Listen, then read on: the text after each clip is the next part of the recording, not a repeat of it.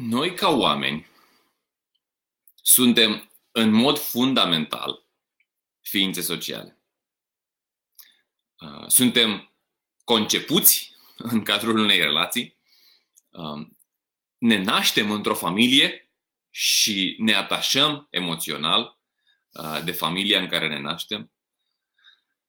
Ne dezvoltăm emoțional, mental, ba chiar și fizic în cadrul relațiilor. Dezvoltarea noastră din toate aceste puncte de vedere depinde de sănătatea relațiilor noastre. Se știe, spre exemplu, copii abandonați, privați de afecțiunea relațiilor în familie, privați de conexiunea asta care se formează între copil și mamă, în primul rând, și copil și familie. Copiii aceștia, spunem, rămân în urmă nu doar cu dezvoltarea afectivă și intelectuală, ci rămân în urmă și cu dezvoltarea fizică. Literalmente, putem să spunem, supraviețuirea noastră depinde de relații. Ce mă uimește uh, în, în toată ecuația asta relațiilor este că trăsătura asta a noastră, care este uh, de a fi uh, ființe sociale, este parte din imaginea lui Dumnezeu în noi. Atunci când Biblia vorbește despre creația primilor oameni, spune că Dumnezeu i-a creat după chipul său sau dup- în imaginea și asemănarea cu el. Uh, inclusiv, sau poate cu predilecție, componenta asta relațională, socială, uh, are de-a face cu imaginea lui Dumnezeu în noi. Suntem ființe relaționale, suntem ființe sociale, pentru că Dumnezeu este relațional. Foarte interesant. Biblia spune că Dumnezeu este unul singur, că e un singur Dumnezeu și numai lui Dumnezeu uh, îi se cuvine închinarea. El este creatorul, el este suveranul universul ăstuia. Dar, într-un mod misterios, într-un mod pe care nu ni-l putem explica întru totul, Dumnezeu a existat dintotdeauna în trei persoane. Așa că, dintotdeauna, Dumnezeu a fost într-o relație. Dintotdeauna, Tatăl, Fiul și Duhul Sfânt au avut o relație de perfectă armonie și dragoste unul față de celălalt. Nici nu-mi imaginez ce poate să însemne asta, n-avem cum să ne imaginăm. Dumnezeul infinit, Dumnezeul perfect, din totdeauna a existat într-o relație. În așa fel încât atunci când Dumnezeu creează, Dumnezeu creează îngeri, Dumnezeu creează oamenii, Dumnezeu nu își adaugă o dimensiune socială, ci Dumnezeu din totdeauna a avut dimensiunea asta socială, dimensiune cu care ne-a plăsmuit și pe noi. Suntem, din proiectul lui Dumnezeu, ființe sociale. În chestiunea asta a relațiilor, e foarte important de asemenea să ne reamintim că Dumnezeu ne-a creat în primul rând pentru o relație cu sine. Nevoia noastră fundamentală când e vorba de relații este de o relație cu Dumnezeu. Fără relația cu Dumnezeu, viața noastră este parțială, este ciuntă. Și, și aici pe pământ, și noi spunem că nu poate să existe o viață veșnică, ne spune Scriptura, fără, fără o relație cu Dumnezeu. Așadar, El ne-a creat în primul rând pentru o relație cu sine și apoi ne-a creat pentru o relație unii cu alții. Țineți minte că pe Adam îl creează și nu mai este niciun om. Și Adam funcționează în relație cu Dumnezeu, însă în același timp Adam simte nevoia unui partener și Dumnezeu îi creează pe Eva și apoi se dezvoltă comunitatea umană. Um, relația noastră cu Dumnezeu este extrem de importantă pentru funcționarea noastră sănătoasă în general, funcționarea universului nostru interior, dar și funcționarea noastră în relațiile cu ceilalți oameni. Um, importantă relația cu, cu Dumnezeu. Astăzi, așa cum v-am anunțat, ne vom opri asupra relațiilor umane cele mai apropiate, respectiv relația din familie restrânsă. Relația soț-soție, relație părinți-copii, relație frați-surori între ei, în mod special cei împreună cu care locuim. Pentru că în, în perioada asta stăm mult cu familia. Cei care suntem căsătoriți, avem familie, avem și un segment de oameni care nu locuiesc împreună cu familia de proveniență, nu sunt căsătoriți. Și atunci sigur că avem în vedere întreg, întreg spectrul. și chiar dacă unele dintre uh, elementele asupra cărora ne vom opri uh, din textul de astăzi sunt cu predilecție pentru uh, relațiile astea și le vom aplica în mod special pentru relațiile din familie, ele se aplică pentru toate relațiile. Așa că vă încurajez să vă gândiți la relațiile care vă sunt vouă cel mai, cele mai apropiate dacă nu aveți soț, soție sau copii în perioada asta. Relații care poate, pe care poate le întrețineți prin mijloace electronice, relații cu familia de proveniență, poate relații cu prieteni apropiați, poate relații cu colegi de apartament în cazul în care locuiți cu, cu, alți, cu alte persoane. De asemenea, în ceea ce vom citi, veți, veți vedea că sunt principii generale, principii care au de face cu gestionarea propriilor noastre atitudini de inimă, de interior, din interiorul nostru, care sunt egal aplicabile tuturor, fie că locuim împreună cu familia, fie că nu. Avem nevoie să ne gestionăm într-un mod sănătos inimile, în așa fel încât um, să avem o, um, o, o funcționare sănătoasă. Și ne vom opri și asupra câtorva asemenea uh, lucruri pe care uh, textul de astăzi ne le va ridica la fileu. Dar nu mai vorbesc despre textul de astăzi, ci o să intrăm direct în textul de astăzi. El se găsește într-o scrisoare pe care apostolul Pavel o scrie uh, unei biserici din orașul antic Colose.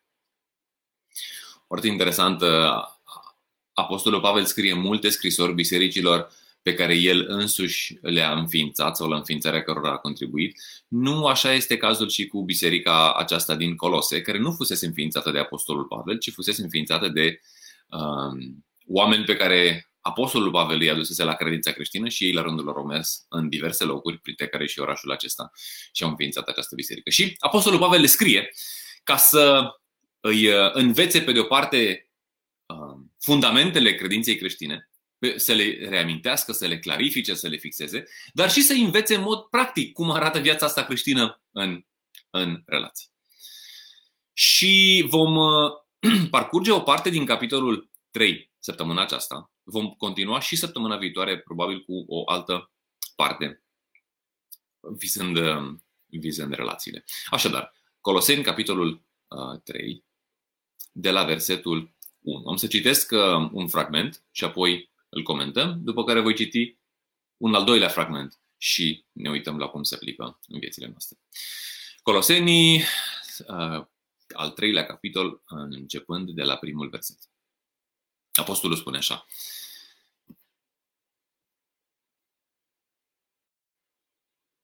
dacă ați fost înviați împreună cu Hristos,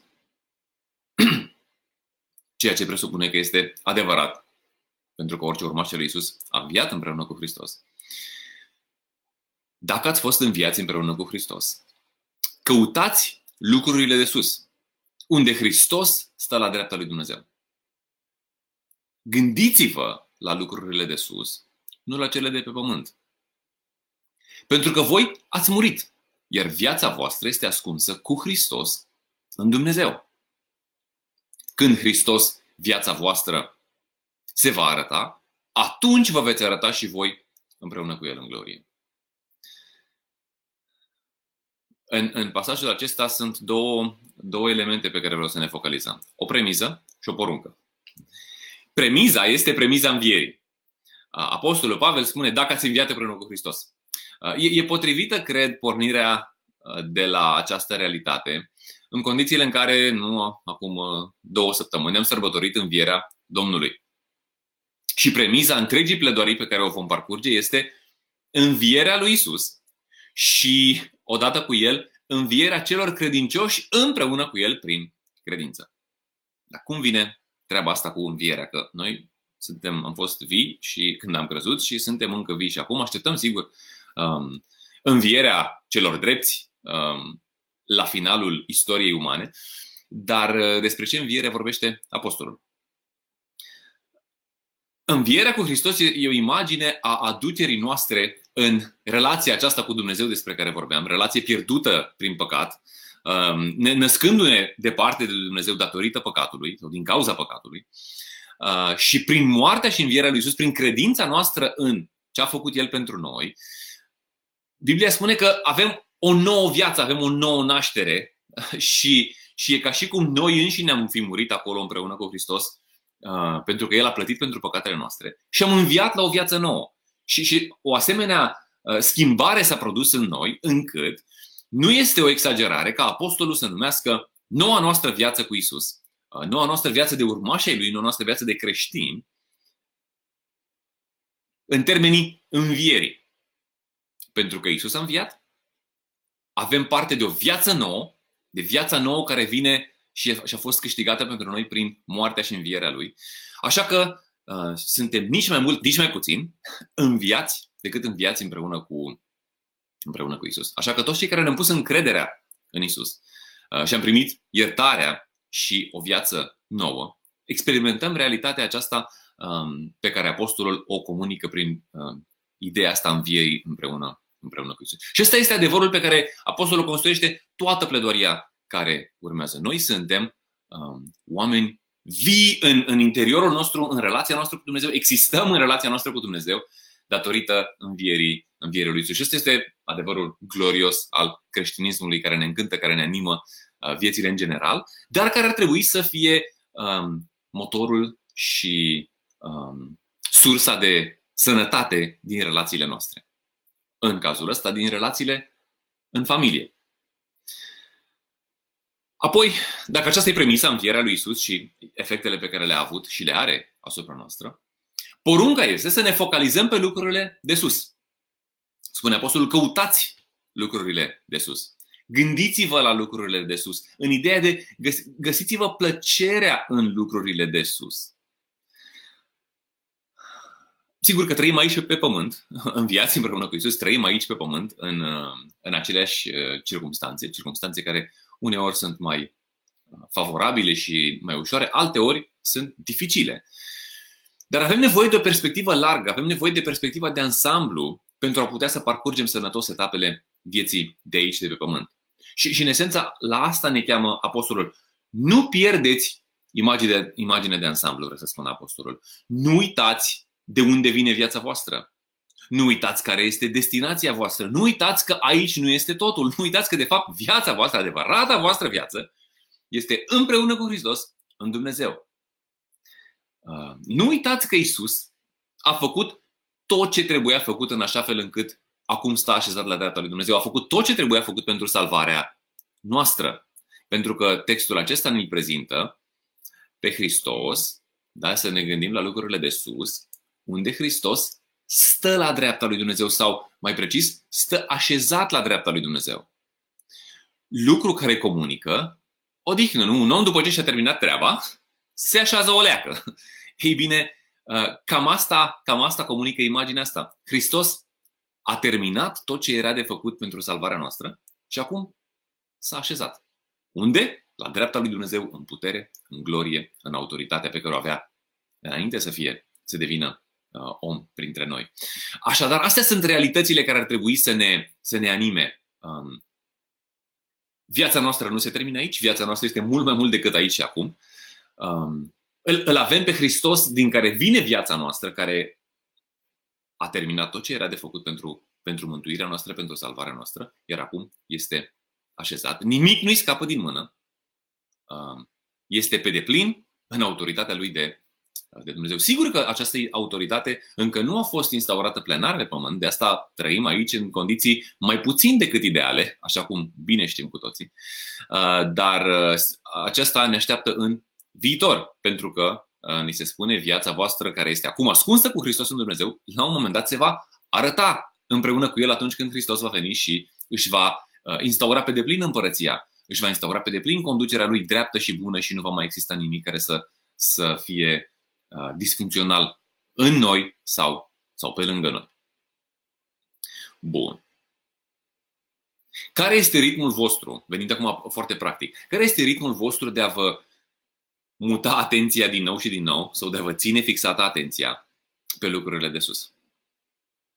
Care sunt bunele voastre practici um, pentru a căuta în mod ritmic lucrurile de sus? Pentru că este interesant că tendința noastră este să lăsăm mereu capul în jos la ce e aici și să ne uităm în dreapta și în stânga, nu neapărat să ținem privirea în sus. um, care sunt practicile voastre personale, care sunt practicile voastre în familie. Spre exemplu, um, la mine Scriptura um, um, ajută și cred că pe orice credincios Scriptura ajută și în perioada asta um, am uh, căutat să asimilez, să mă expun, să citesc, să studiez mai mult Scriptura și eu, într-adevăr, o sursă uh, incredibilă de energie, energie spirituală. Um, întâlnirile, um, timpul fac asta personal și caut să fac asta în, în, într-un anumit rit cu familie. Sigur, în vacanță a fost mai frecvent și mai des, că erau și copiii mai liberi, dar acum uh, într-un alt rit. Dar um, căutăm să ne expunem la Scriptură, căutăm să ne rugăm împreună. Um, întâlnirile grupului mic, um, unde ne punem Uh, întrebări, ne ajutăm, ne sprijinim, împărtășim experiențele, ne căutăm să trecem împreună uh, prin uh, toate lucrurile astea, întâlnirile uh, comunității mai largi, uh, comunităților misionale de asemenea. Uh, sunt benefice întâlnirea cu întreaga noastră biserică, iarăși e, sunt ritmuri care ne țin atenția pe lucrurile de sus. Și avem nevoie de lucrurile astea. Nu le facem pentru că ne cere cineva socoteală, în primul rând. Nu le facem pentru că trebuie, nu e nicio datorie. Nu îndeplinim, nu căutăm să facem performanțe spirituale, ci avem nevoie, avem nevoie în mod constant să ne ațintim privirile, să, să ne fixăm privirile, să ne aducem din nou privirile pe lucrurile de sus. Bun, dacă așa stau lucrurile, atunci, care sunt consecințele în relații? Continuăm versetul doisprezece din același text. Așadar, ca niște aleși ai lui Dumnezeu, sfinți și iubiți, îmbrăcați-vă cu o inimă plină de îndurare, cu bunătate, cu smerenie, cu blândețe, cu răbdare. Îngăduiți-vă unul pe altul. Iertați-vă unul pe altul ori de câte ori vreunul dintre voi are vreo nemulțumire împotriva altuia. Cum v-a iertat Domnul, așa iertați-vă și voi. Dar mai presus de toate acestea, îmbrăcați-vă cu dragostea care le leagă pe toate într-o armonie perfectă. Iar pacea lui Hristos să stăpânească în inimile voastre. La ea ați fost chemați într-un singur trup și fiți mulțumitori. Cuvântul lui Hristos să locuiască în voi din belșug. Învățați-vă și instruiți-vă unul pe altul cu toată înțelepciunea. Cântați lui Dumnezeu cu mulțumire în inimile voastre, cântece de laudă, imnuri, cântece duhovnicești. Tot ceea ce faceți, cu vorba sau cu fapta, să faceți în numele Domnului Iisus, mulțumind prin El lui Dumnezeu. Tată. Foarte interesant că apostolul, după ce vorbește și adresează niște tipare negative relaționale, care se manifestau în unele segmentele bisericii din um, Colose, revine și spune așadar, ca niște aleși ai lui Dumnezeu, așadar, având în vedere identitatea voastră, având în vedere că ați înviat împreună cu Hristos, având în vedere că sunteți aleși de Dumnezeu, sfinți, iubiți de El, având în vedere lucrurile astea, în, în, în baza acestei premize identitare, acțiunile voastre ar trebui să arate într-un anume fel. Și, și asta e foarte important, să ne aducem din nou aminte că ceea ce uh, facem este rodul a ceea ce suntem. Și uneori e disonanță între ceea ce suntem și ceea ce facem. Și e important să ne aducem în linie acțiunile noastre cu identitatea noastră de copii lui Dumnezeu, de sfinți, spune textul acesta. Și acum, având, având această identitate, apostolul în esență spune: cultivați sau dezvoltați atitudini relaționale sănătoase. Îmbogățiți relațiile de familie, relația cu copiii, relația cu soțul, îmbogățiți-le cu virtuți uh, favorabile relațiilor, fav- cu virtuți care, cu, cu trăsături care alimentează în mod pozitiv relațiile. Haideți să vedem care sunt acestea. Prima este îndurare. Sau, sau compasiune. Această trăsătură presupune să tratezi oamenii nu după cum se conformează ei riglei tale morale, ci, ci să te apleci înspre ei. Să fii flexibil, nu, nu să renunți la standarde morale, nu e nevoie de compromiterea standardelor morale, dar să lași de la tine de dragul lor. Dumnezeu nu ne-a tratat pe noi după cum meritam. Dacă Dumnezeu ne-a tratat pe noi după cum meritam, era vai de noi. Dar Dumnezeu nu a pedepsit fiecare păcat al nostru și nu ne-a scos ochii cu fiecare greșeală pe care am făcut-o, cu toate că păcatele noastre nu erau mai puțin păcătoase și greșelile noastre nu erau mai puțin greșite. Dar Dumnezeu a avut îndurare și are îndurare față de noi. Are răbdare în esență.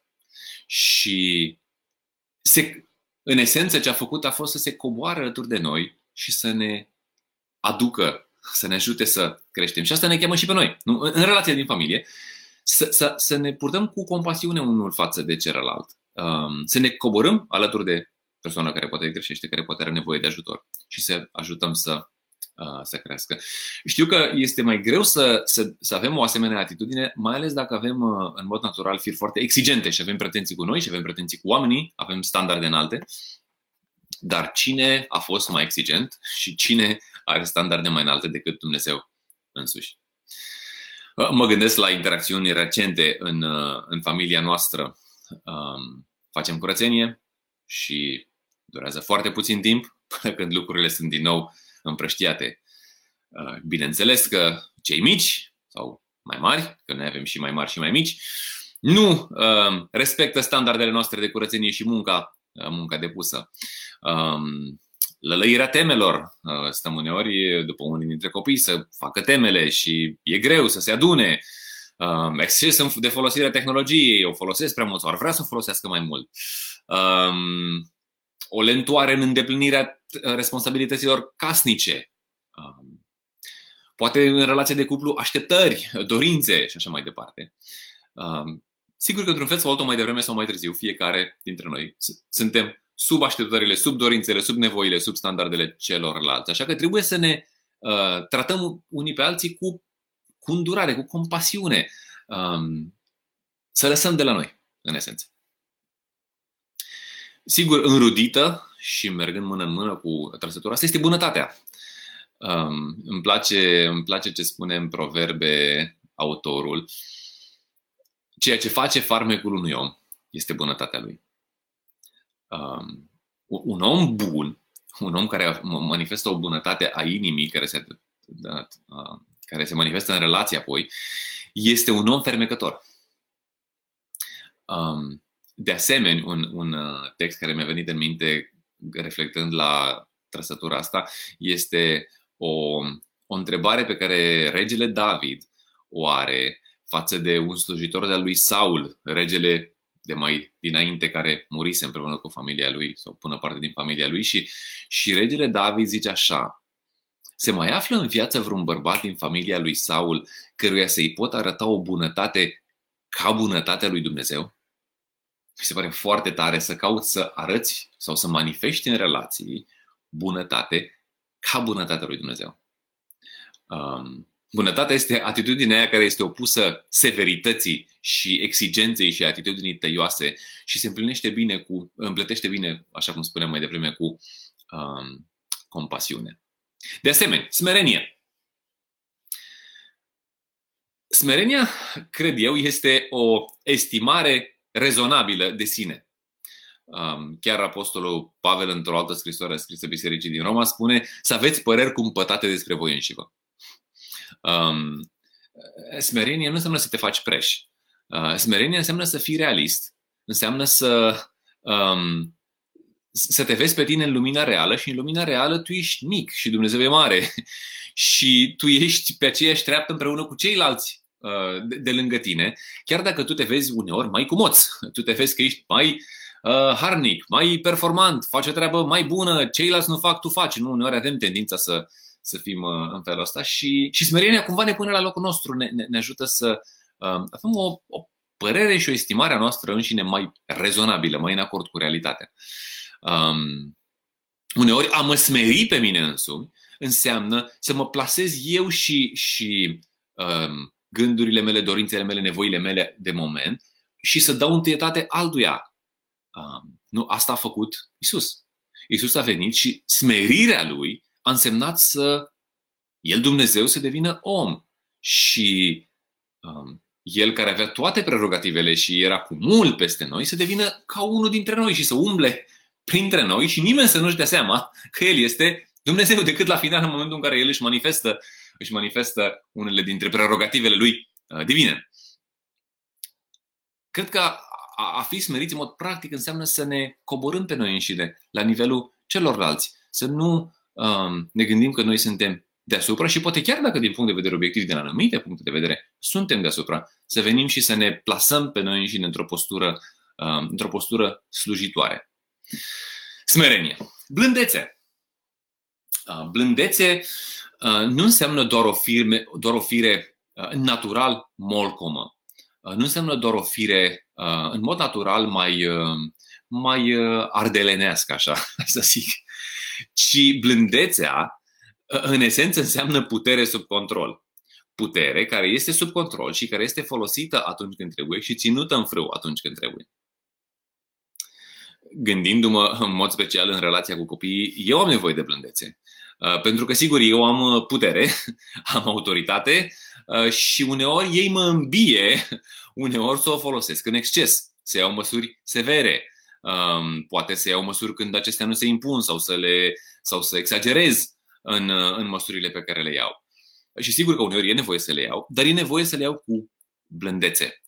Să țin sub control puterea și să o dozez și să o folosesc pentru binele celor de pe lângă, de pe lângă mine. Mai departe, răbdare. Sigur că relațiile dintre oameni cer răbdare. Avem, avem nevoie să fim răbdători, pentru că toți suntem cu limitări și cu slăbiciuni. Nimeni nu e perfect și sigur în familie acolo ne cunoaștem bine fiecare slăbiciunile unii altora. Ele, cu cât stai mai mult împreună, este în evidență, nu? Pentru că timpul ne, ne scoate în evidență exact așa cum suntem, inclusiv cu limitările și slăbiciunile noastre. Și atunci avem nevoie să fim răbdători unii cu alții. Răbdare cu copilul care nu vrea să-și facă temele sau care le face de mântuială și trebuie să-l pui pentru a doua sau a treia oară să, să le facă. Răbdare poate când partenerul, când soțul sau soția este obosit sau poate iritat de copii, a ajuns la capătul resurselor, nu e într-o stare bună, poate nu e într-o stare bună din cauza restricțiilor sau eu știu din, din, din ce situații. Și sigur, trăsăturile noastre, nu cele mai frumoase, ies în evidență în, în, asemenea, în asemenea situații și avem nevoie de răbdare unii cu alții. Îngăduință. Îngăduința se, se înrudește și sigur multe dintre ele se înrudesc unele cu celelalte, dar se înrudește cu prima, care înseamnă îndurare. Îngăduința nu în ideea de a cocoloși lucruri greșite în viețile oamenilor, în viețile celor de lângă noi. Nu, nu, nu vrem să cultivăm lucrurile nesănătoase, dar, dar cumva o, o, o anumită toleranță față de uneori diferențele sau slăbiciunile celorlalți. Um, îngăduința este, este opusul spiritului exigent, critic, negativist, care scoate în evidență tot ceea ce nu este bine la, la ceilalți. Nu, n-am să evidențiez fiecare lucru greșit pe care l-au făcut copiii într-o anumită zi. Iar împovăra, îi îngrop sub povara lucrurilor pe care le-au făcut în anumite momente um, greșit. Mai ales, da, fiecare în funcție de vârstă, de temperament, de etapă de, la care se află. Um, sunt etape în care copiii parcă adună așa câte o grămadă și, și, și nu-i sănătos să, să, să-i le aduc pe toate și să-i scot ochii cu greșelile pe care, pe care le-a făcut. E important să le tratez cu, cu anumită îngăduință. Sigur, nu um, eludând, nu ocolind corectura și ajutorul și măsurile care se, de care e nevoie pentru a-l ajuta, dar, dar cu îngăduință. Uh, îmi aleg abordarea în așa fel încât să fie constructivă, să îl ridice, să îl ajute. Și sigur că listarea tuturor uh, defectelor și tuturor greșelilor nu este un lucru care să fie de ajutor. Iertare. Evident că am tot vorbit de este manifestarea slăbiciunilor unii altora și avem nevoie ca atunci când ni se greșește să iertăm, atunci când greșim noi și se întâmplă ambele să fim iertați. Um, Și stând, sigur, mai mult împreună avem nevoie de lucrurile astea. Cererea și oferirea iertării funcționează în relații precum săpunul pentru sfera fizică. Prin iertare îndepărtăm ceea ce este murdar, dăm la o parte ceea ce pătează relațiile, în așa fel încât ele să revină uh, sănătoase, curate în termeni, în termeni buni. Și Scriptura vorbește enorm despre iertare. Premisa de bază a iertării este: noi am fost iertați. Toți cei care am, ne-am întors și am venit la Dumnezeu, ne-am dat seama că suntem mult sub standard și ne-am mărturisit păcatele și, și am recunoscut că Iisus a plătit pentru ele și prin moartea și învierea Lui vina noastră este absolvită. Toți acestea am experimentat pe pielea noastră iertare, așa cum nu avem cum să nu fim oameni ai, ai iertării. Apoi dragoste, spune apostolul, dragostea care le leagă pe toate împreună. Și Domnul Iisus ne spune că dragostea în esență este împlinirea legii. Dacă vreau să împlinesc toate poruncile lui Dumnezeu în esență, trebuie să las ca dragostea să mă anime în tot ceea ce fac. Și apostolul Pavel apoi spune mai târziu că orice facem, dacă facem fără dragoste în relațiile unii față de alții, lucrurile respective nu au valoare. Sunt așa un fel de tinichele care zornăie, care zdrângăne, dar nu au valoare. Așa că virtutea asta creștină supremă, am putea spune, sau una dintre virtuțile creștine supreme, dragostea, e, e cumva liantul și, și se înrudește cu toate, toate trăsăturile despre care am vorbit mai devreme. Mai departe, apostolul spune: pacea lui Hristos, pacea lui Hristos să stăpânească inimile voastre. Și sigur că el se referă acolo la, la pacea care stăpânește inimile, pentru că apoi pacea să domnească și în relații. Și um, m-aș opri, pentru că asta este una dintre um, elementele, cele două elemente care ne îndreaptă atenția spre interiorul nostru, nu neapărat spre relații, dar, dar din, din interiorul nostru izvorăște postura și atitudinea noastră în relații. E importantă. Uh, pacea lui Hristos ar trebui să stăpânească inimile noastre um, cu predilecție. Sau avem nevoie de sfatul ăsta cu predilecție în perioada asta. E o realitate că, fiind limitați, fiind restricționați în casă, limitate relațiile, limitată mișcarea, limitate ritmurile noastre de viață, e o realitate că s-au mulțit în perioada asta sau s-au amplificat anxietăți, depresii, atacuri de panică, neliniște, îngrijorări. E de înțeles că în condițiile în care um, există anumite incertitudini vis-a-vis de viitor, vis-a-vis poate de un, un lucru sau altul, de predictibilitatea vieții, um, bunăstarea noastră interioară depinde de, de lucrurile astea. Și atunci când ele sunt amenințate, um, pacea noastră, uh, echilibrul nostru interior este amenințat. Așa că avem nevoie să ne întoarcem înspre Hristos, care este sursa păcii. Um, și avem nevoie să ne găsim de asemenea un ritm în condițiile în care suntem turbulați, tulburați, suntem neliniștiți. Um, avem nevoie să ne întoarcem pentru a primi pacea, pacea care vine din siguranța a cine este El, siguranța a cine, a cine suntem noi în El, siguranța um, lucrurilor veșnice, lucrurilor eterne despre care vorbește apostolul la început. Ce înseamnă, sau cum, cum te întorci tu înspre Hristos pentru a primi pace în perioada asta? Avem nevoie să ne oprim atunci când inimile și gândurile noastre o iau razna și să ne întoarcem și să ne reorientăm înspre El. Avem nevoie poate de, a, cu siguranță avem nevoie și de ajutorul unii altora. Și fie că vorbim în familie, fie că vorbim cu um, altcineva, dacă nu locuim împreună cu familia, despre ce se întâmplă la nivelul inimii noastre. Toate astea ne ajută să aducem adevărul sau inimile noastre în lumina adevărului, care poate să ne dea pace. Pentru că prezența lui Iisus, cine este El, ce a făcut El pentru noi, siguranța relației noastre cu El, sunt de natură să aducă pacea în, în inimile noastre și pacea să fie cea care stăpânește inimile, nu alternativa, anxietatea, neliniștea, îngrijorarea și așa mai departe. Mai departe, o, o, o altă atitudine pe care apostolul o menționează este mulțumirea. Mulțumirea este, interesant, menționată de trei ori în finalul pasajului pe care l-am citit.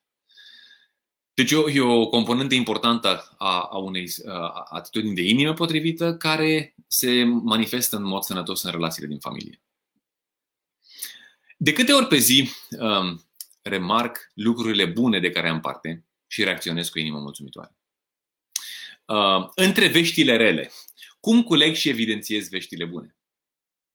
Sigur, veștile bune din zona cotidiană, da. Sunt sănătos, că familia mea este bine, că am unde să locuiesc, poate că am ce să mănânc, că nu mi-am pierdut serviciu sau că va exista un final nu prea îndepărtat al, al restricțiilor astora pe care le experimentăm. Dar și, și sunt bune veștile astea, dar mai mult vești bune din sfera neatinsă de pandemie, vești bune din locurile de sus.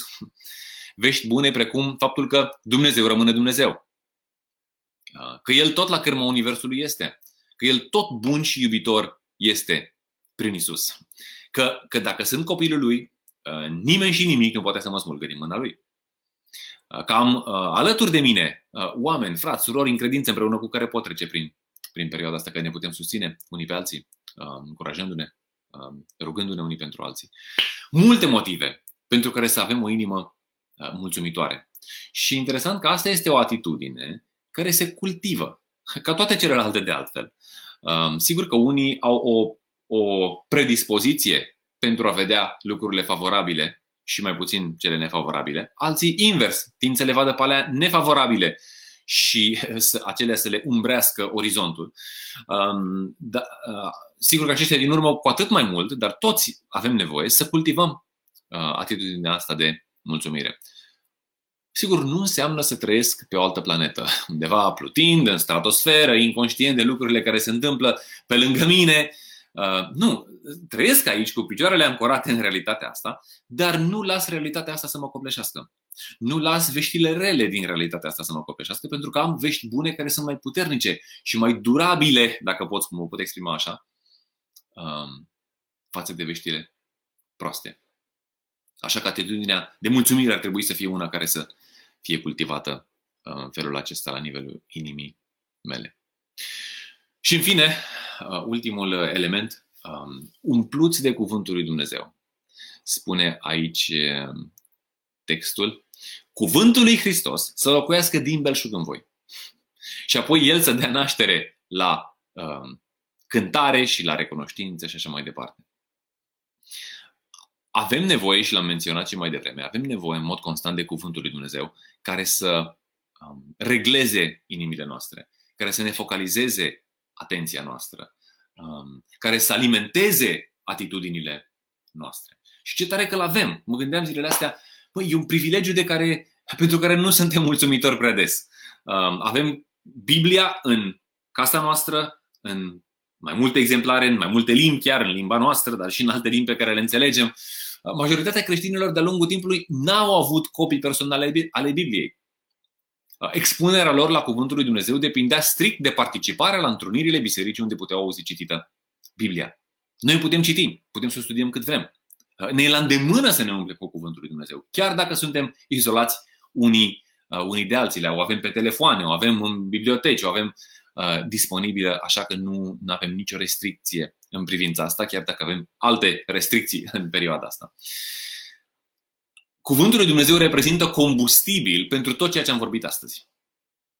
Te simți slab, te simți incapabil să manifesti blândețe față de copii, ți-e greu să fii răbdător cu neajunsurile lor, tinzi să fii neliniștit și, și, și agitat și să te îngrijorezi. Du-te la cuvântul lui Dumnezeu. Cuvântul lui Dumnezeu e plin cu adevărurile lui Dumnezeu, cu lucrurile alea importante. Ne, ne, ne refocalizează inima, ne dă perspectivă și um, ne reglează uh, temperatura inimii și, și, și atitudinile potrivite. Așa că avem nevoie să ne umplem cu el, um, în așa fel încât inimile noastre să rodească lucrurile astea și relațiile noastre în familie să fie alimentate într-un mod sănătos, să nu fie alimentate de celelalte surse de frustrare și de mânie și de nerăbdare și de certuri și de... Și astea sunt posibile. Sunt foarte, ne sunt foarte la îndemână firii, firii noastre. Care sunt ritmurile tale de alimentare cu cuvântul lui Dumnezeu? Găsește-ți timp mai mult decât de obicei în perioada asta să-ți umpli inima, să-ți umpli mintea cu cuvântul lui Dumnezeu. Acestea sunt atitudini, spuneam, fundamentale pentru relații sănătoase în general. Evident, sunt atitudini fundamentale pentru relațiile din familie. Și data viitoare, nu aici Apostolul Pavel vorbește despre atitudini generale în relații, dar data viitoare vom lua niște elemente care sunt specifice anumitor tipuri de relație. Soț, soție, soție, soț, părinte, copil, copil, părinte. Și, și ne vom opri asupra lor, dar, dar nu te poți opri asupra elementelor lor, lor doar fără să ai în vedere um, spectrul și cadrul ăsta larg de relații și de atitudini pe care trebuie să le cultivăm. De asta am început și Apostolul Pavel um, le prezintă pe acestea și încurajează pe uh, credincioși să le cultive. Și sigur, apoi cele specifice um, diferitelor tipuri de relații în cadrul familiei vin împreună cu ele și formează un, un tot unitar. Așadar, data viitoare vom continua cu acele tipuri specifice de relații, dar până atunci vă las cu trei întrebări. Din toate atitudinile menționate mai devreme, care ți-e cel mai la îndemână să o practici cu consecvență? În care ți-e, ți-e la îndemână să te regăsești? Și eventual ce ponturi ai pentru, pentru alții cărora le este greu în privința asta? Apoi o a doua întrebare. Ce atitudine sau poruncă menționată de Apostolul Pavel mai devreme îți este greu să o împlinești? Îți este așa, îți cere efortul cel mai mare. Și în ce fel ai nevoie de ajutor? Și apoi ce îți propui să faci? Ce îți propui să faci săptămâna care urmează? Ce îți propui să faci zilele următoare? Ce îți propui să faci chiar de astăzi pentru a crește într-unul din aceste domenii? Să aveți o duminică frumoasă, o săptămână în care inimile să ne rodească atitudini favorabile relațiilor în familie, să le cultivăm, să le practicăm și apoi să ne vedem împreună, să ne auzim duminica viitoare și să ne uităm la elementele alea care sunt specifice diferitelor tipuri de relații în cadrul familiei. Să aveți o duminică superbă!